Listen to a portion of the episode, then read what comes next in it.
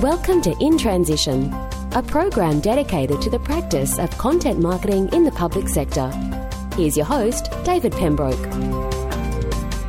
Well, hello, ladies and gentlemen, wherever you might be in the world. Welcome to In Transition, the podcast that deals with the practice of content marketing in the public sector. My name's David Pembroke, and I am delighted that you've decided to give me just a little bit of your time today to talk to and to interview one of the most interesting people in Australian public sector content marketing. He is a really interesting guy, and we will come to him in just a moment. But first, as we do each week, we look at the definition of just precisely what content marketing is as it relates to the public sector. So, content marketing is a evidence-based, strategic, measurable, and accountable business process that relies on the creation, curation, and distribution of useful, relevant, and consistent content. The purpose is to engage and inform a specific audience in order to achieve a desired citizen or stakeholder action. So, our guest today is Karl Herger. Karl is the digital marketing specialist for the City of Sydney. Karl is responsible for implementing the city's digital marketing strategy, including the content marketing strategy, social media, website builds, app development, analytics, online advertising, and email marketing. Karl has been working with the City of Sydney for about four years now. Prior to joining the City of Sydney, he worked for the Australian Broadcasting Corporation as a digital marketing specialist. He launched and managed the ABC Facebook page, growing it from 2,000 to 40,000 plus likes through his content marketing strategy and also the support of advertising. Karl has over eight years digital marketing experience. And he joins us today in In Transition. Karl, thanks very much for coming along for the ride. Thanks for having me. Karl, just tell us a little bit more about your background. How is it that you started to get involved and, and get interested in digital marketing? Look, I actually I did a bachelor of communications in public relations. So um, I guess I started off in a very traditional kind of um, PR agency. I didn't I wasn't didn't last there long to be honest. I was there about six months, um, and then I wound up working in a, a non-profit um, like a healthcare organisation as a comms advisor.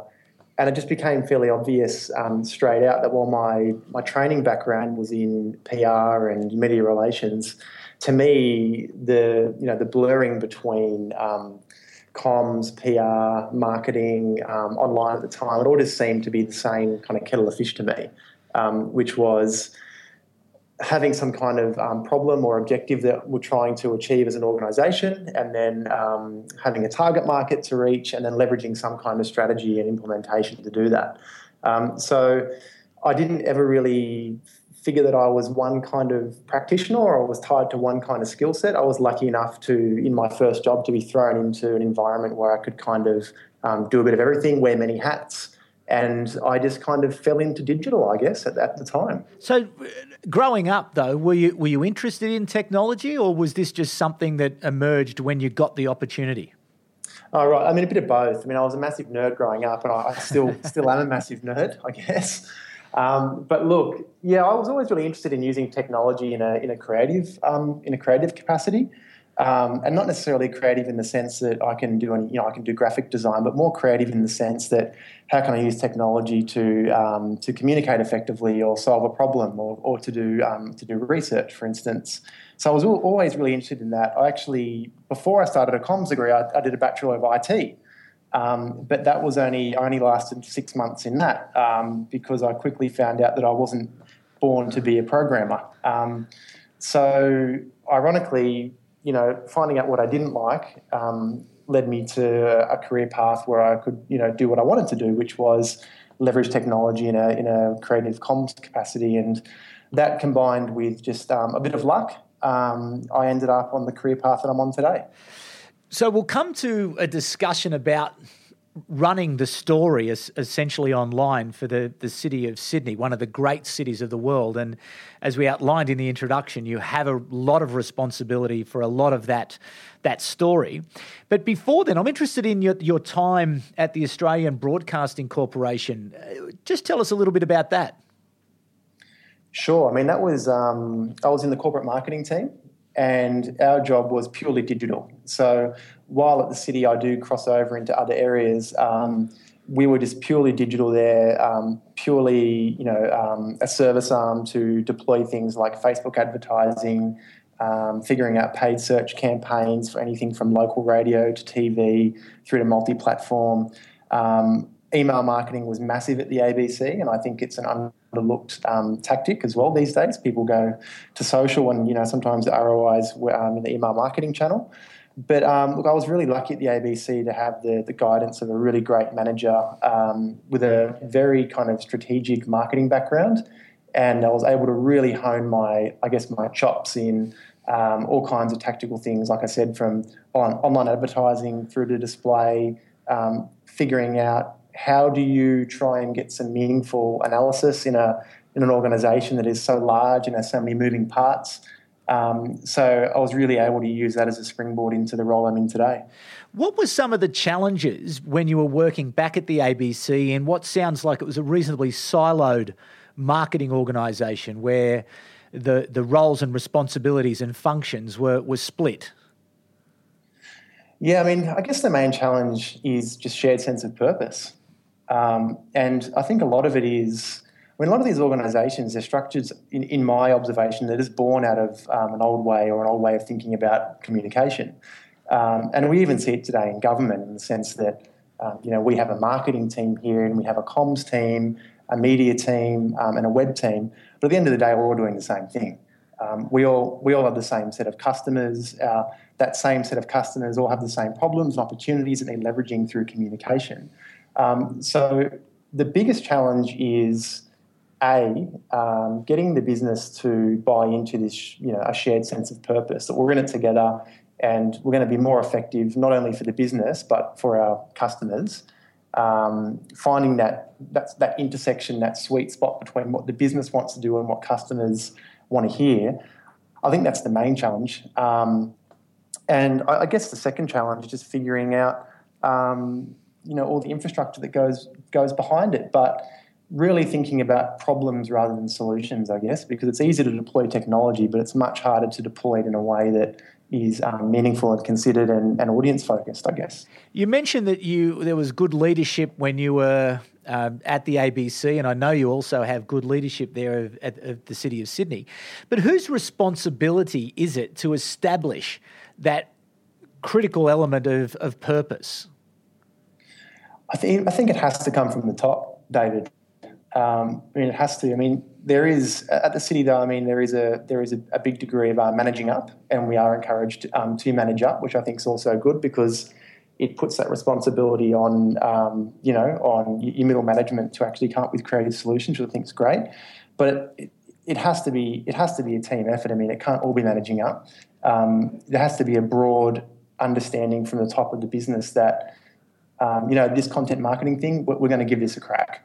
Um, and, you know, we, we might have um, put our eggs into the traditional media basket for the last, the last few years and it's been effective and, and it still will be effective in certain instances, but, um, you know, we, we may need to um, cut some of our resource in, in that area and apply it to a new way of doing things. And I think in the environment I'm in now, there's very much um, there's, there's a, a, high level of support around that um, that general approach. You've worked in these organisations, and really, one of the things that we're always hearing from people is how do you convince the higher ups? How do you convince the leadership that it's time to invest more in content marketing? Look, I think it's all about proof of concept.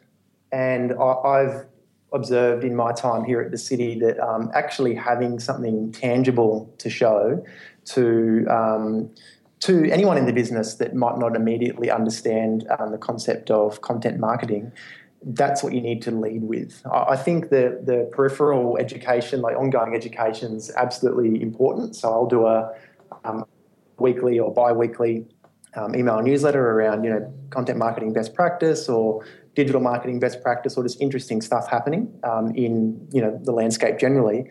But the big thing is proof of concept. So one example, pardon me, that I have is recently we've um, sorry last year we launched um, a new um, online event platform to show uh, all the events that are happening in Sydney, including um, the events that the City of Sydney produces or supports or sponsors.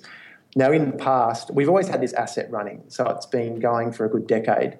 Um, but it kind of sat there and it was getting a lot of traffic, had a big built-in audience, but it wasn't really it wasn't really leveraged as effectively as it could have been. And what we were doing was we were creating these satellite microsites, one for say um, the Chinese New Year Festival, one for Art and About, our public um, our public art festival, another one for Sydney Christmas, and it was they, they were good sites. Like they were solid sites. They send the they serve the end user fairly well. Um, but at the end of the day, from a business perspective, we were creating these um, these web properties that were relevant for you know three or four three or four weeks of the year, and then they would um, they, they would be you know left until the next campaign period, and they didn't really benefit from this ongoing you know optimization program. So we had the existing what's on um, directory, and it was getting a bit you know getting a bit old and wasn't um, optimized for mobile and um, didn't really show events in the most effective way. So we decided to redevelop it, and part of that um, part of that project was about content consolidation. So this idea of well, let's try and build an audience around what's happening in Sydney, um, and we can also try and you know achieve our business objectives in one environment as opposed to expecting our customers um, to be bounced around the internet like a pinball machine, I guess, um, or to get them to refamiliarize themselves with a new website every year. Let's build familiarity around one platform. Let's track our audience in one environment. And if we can track them in one environment, we can understand them better and then we can um, provide a much more informed and a much better experience by what we're learning over time. And we found that by changing the approach, by taking essentially what is the same content but putting it into one consolidated environment, we've been able to get increases, not massive increases, um, but you know anywhere from up to a five percent um, increase um, across you know across our um, major events. We've been able to prove to the business that not only have we saved time internally, we've been able to all work on one asset together, so we can all solve problems um, in a shared way. Um, we can understand our audience better, and we save money, we save time, we build up our email database in one central location. Um, so we've been able to prove to the business through A, through our approach, and B, through the data that we're getting that, look, this is this is a good approach in terms of you know in terms of content distribution. Now, but you've had the opportunity to implement that program. What I'm really trying to understand is that that uh, initial point. How is it before you've actually run a program? How do you convince people? And do you really have to have a, a developed strategy and a well thought through evidence based approach? that will get you the permission to allow you to to do a sort of program like you've just done explained to us there? Uh, yeah, I think in an ideal world, yeah, you do. But this, the, the, the, beauty about this project is that it started out as look, we've got we've got an event directory and it's getting two million visits a year. Um, it's getting it's looking a bit old and it doesn't work on mobile devices. It needs something needs to be done about it because it's it's an asset we need to keep going and it's a community service essentially in that we allow any business in the city or um, anyone that's running an event, they can create an account and they can submit their event for free, and they can do that for life. Um, it started off as we need to redevelop this thing. So we went through, you know, we went through a user experience design process to do that, um, to make sure that what we were building was going to be, you know, a solid, well-informed asset. Um, but it was only really midstream through the project that we started to realise that actually this thing could be used to um, to consolidate our content. Um, we what we have here is an opportunity to do things to do things a bit differently, and we already had the buy-in to redevelop it. But at that point, we didn't have the buy-in to necessarily migrate all the old content into the new environment. So we kind of ran them in parallel um, to begin with, um, and then we made the decision to do it when it was, you know, a good uh, a good couple of months out in the market. So. Um, it wasn't like that was the idea from the beginning. Yeah. Um, th- these things sometimes happen organically, and the beauty of, I guess, developing um, an application, a web, a web application in an agile way, is that you can take these little changes in midstream without, um, you know, trying to document everything up front. How, how difficult is it to introduce that kind of agile methodology to the development of an asset, you know, within a big organisation? It's incredibly difficult to do if the function that ends up developing the asset isn't in your division.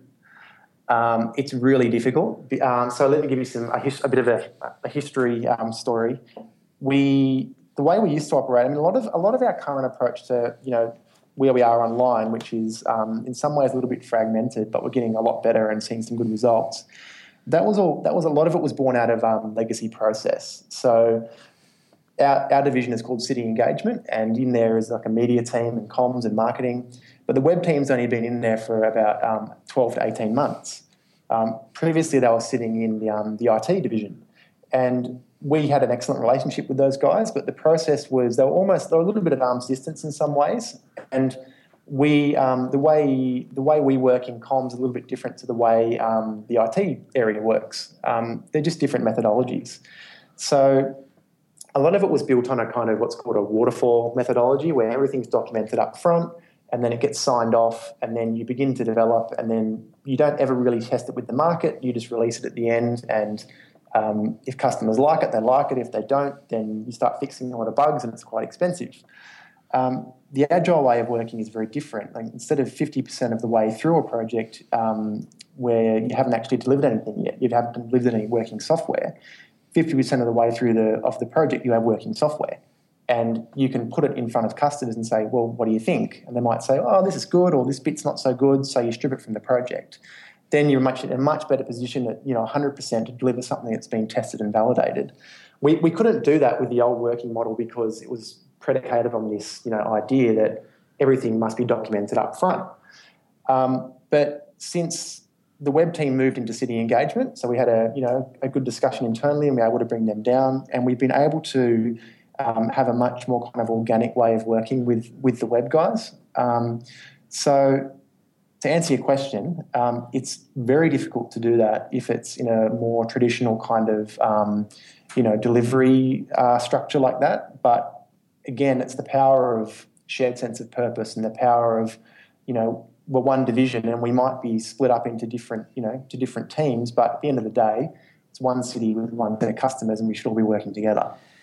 And what a beautiful city it is, the city of Sydney. And I'm sure lots of people listening to the podcast are thinking, wow, you know, what a great job. You get to tell the story of the Harbour Bridge, the Opera House, the Deepwater Harbour, the Sydney, you know, the famous New Year's Eve uh, fireworks displays. The you know, it's got everything. Sydney. It is such a beautiful place.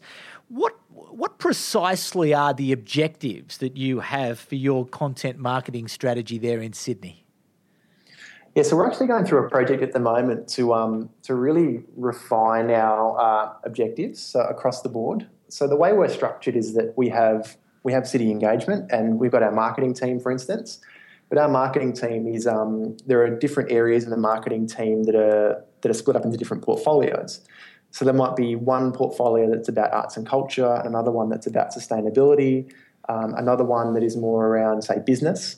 So currently, while we all work towards the big enterprise, or the you know if you want to call enterprise objectives of the business, which is you know Sydney 2030, we want to be green, global, and connected, and there are there are ten strategic um, um, kind of action pillars in, in that big in that big strategic document. We also have other objectives at a kind of um, program level. What we're trying to do is is um, really break that down so that as a division we just have kind of one set of content. We have one content marketing strategy for the division, um, as opposed to say maybe I don't know three or four depending on the portfolio. Yeah. Because what we what, what we found is is that through some um, through some analysis and through some content audit work, there is quite a bit of overlap um, with our content. So even though even though we have kind of we have three kind of parent types of content, which we call one is business as usual content, um, the second is activities and events, and the third is stories um, and news and updates. And we found that in the stories bucket, there's quite a bit of overlap because we found that someone might write an article that's around the business portfolio, but someone in the arts and culture portfolio is writing something that may be about exactly the same topic. Yeah. Um, so we're trying to we're trying to get to a point with this new content strategy work that we're doing where we have again that that shared sense of purpose and we can collectively understand what are we trying to achieve with content, um, who's the audience. So instead of this idea that there's uh, you know a, a relative ex- exclusivity over the audience at a portfolio level, it's that no, there's you know there might be a, a, a set of five personas, and sometimes they transact with us. Um, and sometimes they might go to an event, and sometimes they might, you know, pay their rates with us, but still the same set of customers across the board. So we're getting to a point now where we've got very broadly, we're saying, well, we're here to create awareness, um, we're here to build community, and we're here to change behaviour with our content. Um, but the next thing we need to do, obviously, is to get into that, you know, the smart the level of smart objectives. So that's the next step for us to figure out um, what are our smart objectives based on those three primary objectives, I guess. Yeah, okay.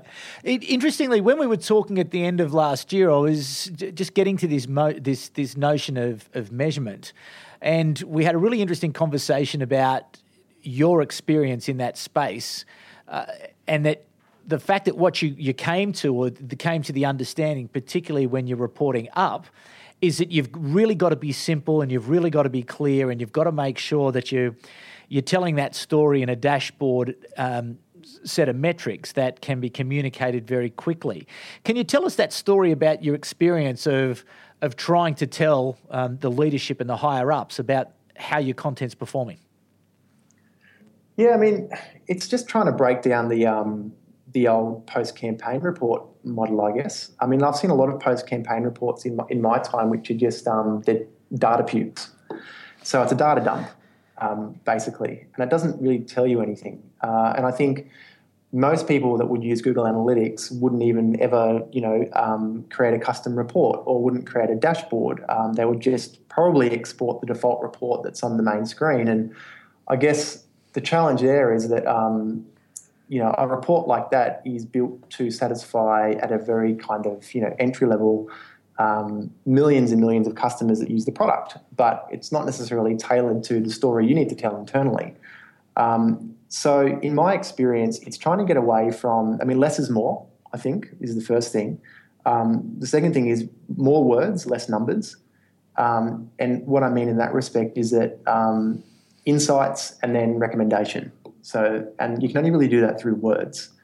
Um, and I guess the last thing is just pick your critical few. So the only way you can get to a critical few, when I say critical few, it's like maybe the three or five, three or five metrics or numbers or KPIs that will um, indicate is what we're doing online, whether it's a web property or an app or you know a content piece, is what we're doing is it sinking or swimming. So your critical few. And the, the only way you can get to the critical few is to have a measurement plan. And I think we spoke about this last year, I think, as well, um, that before you deploy you know Google Analytics or before you install that tracking code for whatever um, tool you're using, you, need to have a measurement plan.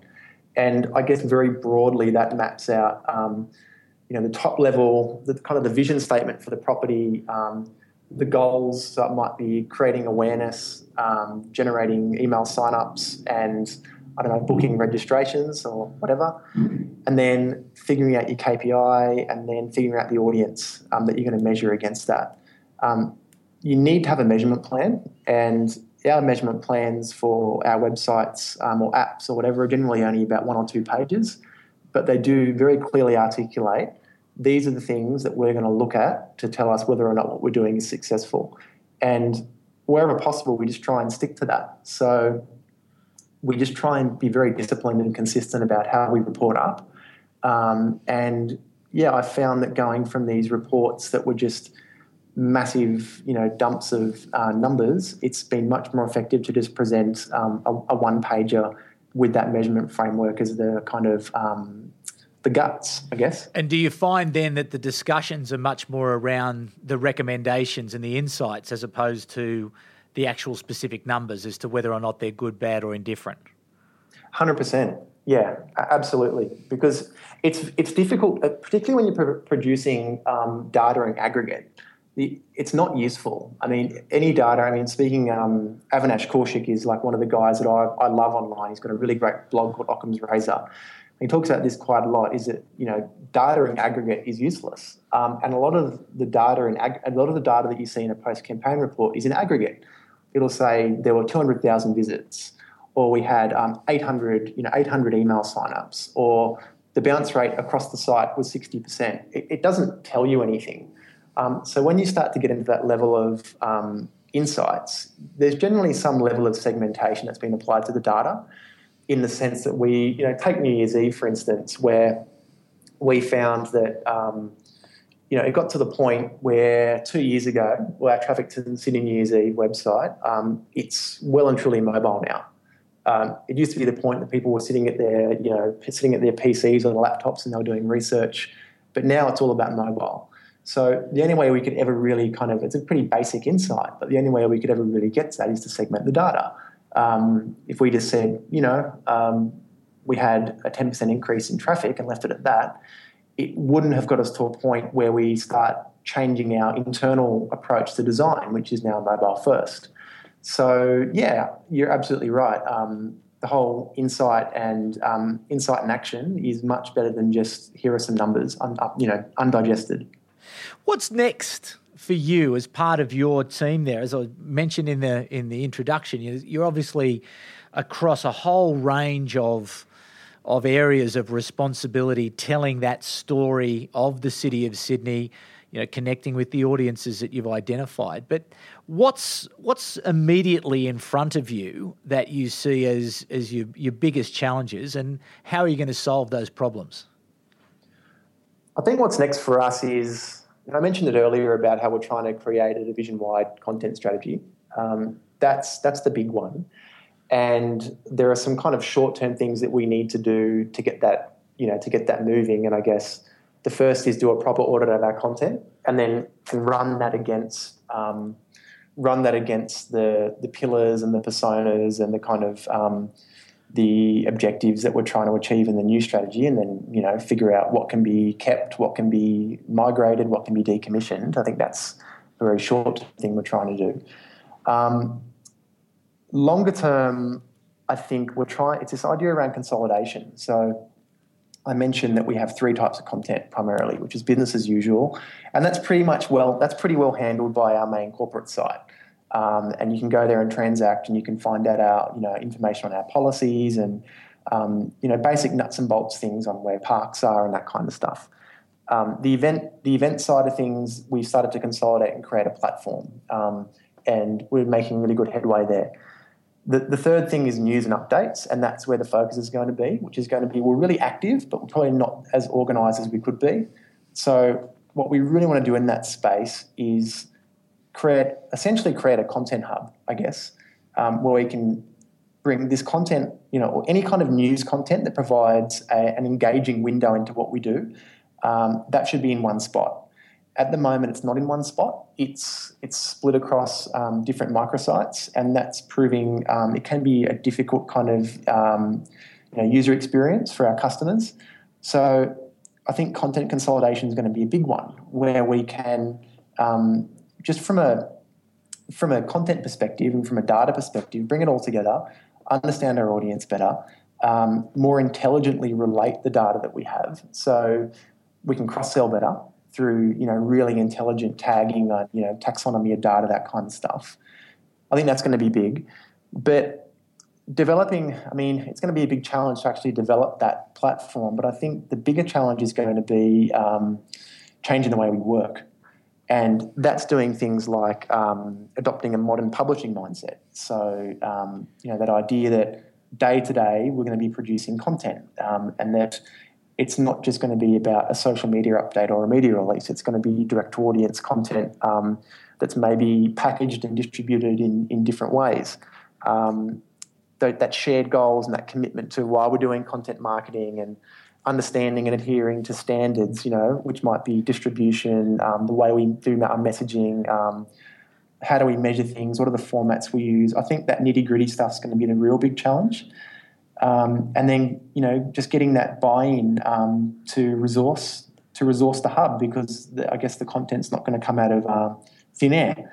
So I hope that answers your question. It does. Guess, no, yeah. but it does. But it's a fairly typical transition that I think a lot of organisations are in. Is it going from the siloed traditional approach, not having that publishing mentality, not having the skills within the team who can do that?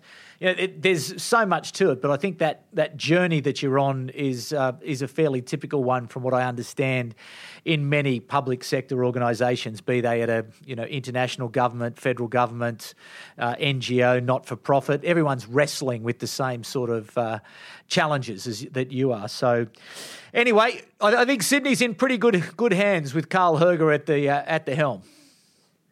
Well, I hope so. I think, I think, we're in a pretty good spot. You know, we've got um, we've got really really good people here, and we just need to. You know, we've got great writers here, and it's that's the thing. I mean, um, all you know, people with traditional journo backgrounds that know that know a story and can tell a story, they're in demand today. Um, and if we can combine that with people that have you know great um, you know digital marketing experience and you know technical experience, this kind of melting pot of skills, this multidisciplinary um, set of skills, and I think you know that's that's the future of publishing. I think. Yeah, no question. Well, Karl Herger, thanks very much for your time today, and and best of luck with that. As I say, the city of Sydney, a wonderful story to tell. There are so many elements of where we could now dive a little bit deeper into how you're going to go about it. And I think what we'll do is come back to you in uh, maybe three or six months' time just to get the update. You know, where where did you get to? Where were the you know the bumps in the road? Where are the things that you didn't expect? Because it's you know this is what the podcast is about: is to learn from each other and to really get those insights, so that we can make sure that as we all go on this journey together, as we are, um, that we learn from each other and, and make improvements as, as we go in this fascinating and um, just it's so, so much fun, this content marketing space. So thank you very much, Karl. I really appreciate your time today, and I know the audience um, appreciates your time as well. So all the very best to you. And just quickly, where might people connect with uh, Karl Herger on, on the web? Sure. Uh, look, facebook.com slash City of Sydney. I think the work that our content producer does is amazing. It's worth checking out. Uh, our event platform is whatson.cityofsydney.nsw.gov.au. Um, check it out. Send us an email if, if you know you have any questions or feedback. I'd love to hear it. And uh, look, twitter.com slash city of Sydney and instagram.com slash city of Sydney. Wonderful. Okay, mate, thank you very much. And we will speak to you in a few months' time and we'll talk to you offline before then. So thanks again. And thanks to you, uh, the audience, for listening again to what's been a really good episode of In Transition to, to hear those stories, the detail of Karl's challenges, how he's been able to overcome them, and I'm sure you got plenty out of today. So thanks again for joining in. Uh, I'll be back next week, and I look forward to your company then. Bye for now. You've been listening to In Transition, the program dedicated to the practice of content marketing in the public sector. For more, visit us at contentgroup.com.au.